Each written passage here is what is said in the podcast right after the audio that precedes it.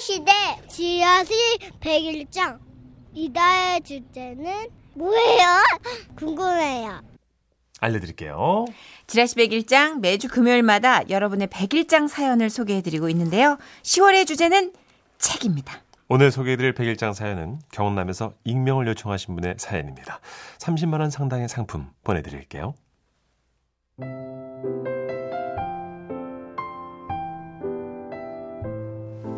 제목 내 인생은 책 덕분. 육남일녀의 외동딸에 남자라고는 오빠들밖에 몰랐던 시골뜨기 아가씨. 얌전하고 부끄러운 마누나 코테는 높아서 당시 서른이 가깝도록 결혼을 하지 못했던 여자. 그녀가 바로 저였어요. 제가 아가씨였던 시절엔 다들 스물넷, 뭐, 넷, 다섯이면 시집을 갔고, 중매 결혼이 다반사였던 그런 때였거든요. 시골 쑥맥 아가씨였던 저 역시 부모님이 짝지어 주시는 인연대로 결혼할 처지에 놓여 있었습니다. 그런데 이런 저의 운명을 바꿔준 건 바로 잡지책 한 권. 제가 서른쯤 되었을 때 썬데이 서울이라는 잡지책을 보게 됐지요. 지금은 사라진 그 추억의 잡지엔 펜팔하실 분들을 위한 주소가 있었습니다. 애인 구함, 친구 구함, 인생의 동반자 구함 등등. 뭐 어찌 보면 유치한 그 안내들 속에 청춘 남녀가 편지로 자신의 짝을 찾고 있었습니다. 저는 생각했죠. 흠, 눈 뜨고 코 베어가는 세상에 사람 이름 하나 보고 뭘 믿고 인연을 만나? 그런데 진짜 운명의 장난이었을까요? 그때 펜파라는 사람들의 구인 문구 중 이 한 줄이 눈에 들어온 거예요. 성실한 기독교 여성 구함. 평소 같으면 거들떠도 안 볼 일인데 당시 막 입문한 신앙에 뭐 본능 같은 게 있었는지 하루 종일 그 문구가 잊혀지질 않았습니다. 음, 적어도 사기꾼은 아닌 것 같네. 라는 생각으로 저는 편지를 보내봤죠. 그리고 총알처럼 답장이 왔습니다. 안녕하세요. 편지 잘. 어, 아니야. 어, 내가 왜 이런 유치한 짓을, 아, 아, 읽지 말자. 저는 바로 구긴 그 편지를 편, 휴지통으로 넣었죠. 하지만 잠을 자려니까 자꾸 또 그, 안녕하세요. 그 한 줄이 눈에 아른거리는 거예요. 그리하여 저는 한밤중 불을 켜고 휴지통을 뒤져 다시 그 편지를 찾아내었습니다. 안녕하세요. 편지 잘 받았습니다. 적어도 사기꾼은 아니겠지요? 라는 말씀에 한참을 웃었네요. 예, 저는 사기꾼 아니고요. 진지한 만남을 이어가실 분 찾고 있습니다. 혹시라도 장난하는 마음이었다면 다음 답장은 주지 않으셨으면 좋겠습니다. 씨가 뭔데 답장을 주라 말아야. 아마도 그 한 줄에 당시 저는 오기 같은 게 생겼던 모양입니다. 그리고 마침내 남자의 편지에서 이런 말이 나왔죠. 직접 뵀으면 하는데요. 혹시 이번 주말에 만날 수 있을까요? 그 한 줄을 읽고 나니 또 괜히 가슴이 쿵쾅거리고 아무도 보는 사람 없는데 주위를 살피며 떨리는 손으로 답장을 썼습니다. 네, 좋습니다.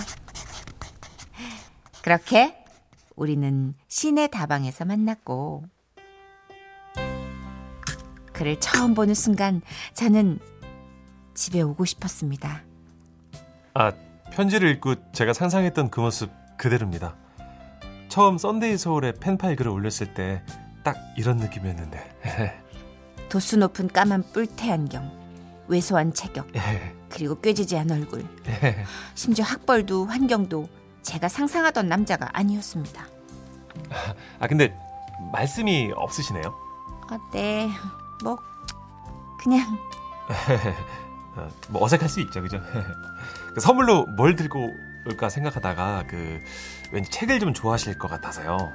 그가 내민 책은 테스라는 소설책 상권이었습니다. 어, 학원은 다음에 만날 때 드릴게요. 어, 말씀이 없으시네요. 우리 또 언제 해볼까요? 정말 또 만나고 싶은 마음은 없었기에 그냥 대충 다시 연락 드린다고 하고는 도망치듯 집으로 돌아왔어요. 그리고 그의 연락도 편지에 답도 하지 않고 지내던 며칠. 그러던 어느 날 잠이 오지 않던 날이었어요. 불현듯 던져두었던 소설책이 생각났고 저는 그 책을 집어 들었습니다. 그리고 책 속에 빠져버렸죠. 여주인공이 어떻게 되는지 결말이 너무 궁금해. 저는 하는 수 없이 남자에게 전화를 연락을 했습니다. 그리고 우린 다시 만났죠. 아, 오늘 그 책 학원은 가지고 오지 않았습니다. 아, 왜요? 아, 그 책이 끝나면 왠지 저 안 만나 주실 것 같아서요. 아, 만나고 나서 제가 많이 실망스러워졌죠. 하긴 뭐 제가 생각해도 제가 뭐 이렇다 할 만한 게 내세울 게 없어요. 제 마음을 읽은 듯 모든 걸 솔직하게 말해줬던 사람. 그렇지만 몇 번 더 만나 주시면 분명히 제가 괜찮은 사람임을 알게 되실 겁니다. 제가 가진 건 많지 않지만 어, 제가 가진 전부를 드릴 수는 있습니다. 이상했습니다. 그 말이 왜 그렇게 감동적으로 다가왔는지 저는 가슴이 뭉클하기까지 했어요.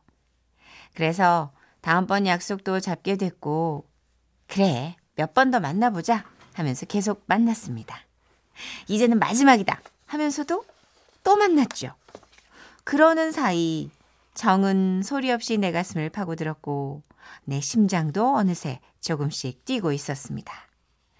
신앙이 같아서라는 이유로 대화가 통한다는 이유로 착하다는 이유로 조건보다는 사람이 중요하다는 이유로 시골의 콧대 높은 쑥맥 아가씨는 그렇게 그 남자에게 끌려가고 있었습니다. 그리고 우리는 어느새 결혼 얘기를 나누게 됐죠. 물론 집에서는 반대가 심했습니다. 아니 가진 것 다 하나 없는 그런 놈을 도대체 어 어디서 누구 소개로 만난 거야? 어 소개한 놈이 누구야? 차마 소개한 놈이 잡지책이었다고는 말하지 못했어요. 그리고 그 비밀은 지금까지 아무도 모르고 있죠. 이렇게 어느 시골에서 콧대 세우다 잡지책으로 남편을 만난 아가씨가 지금은 60 중반의 고지를 넘고 있습니다. 인생의 매 고비마다 내 선택을 후회하지 않게 해준 참 괜찮은 사람. 고마워요, 내 남편. 남은 생도 지금처럼만 한 장 한장 넘겨가며 그렇게 삽시다.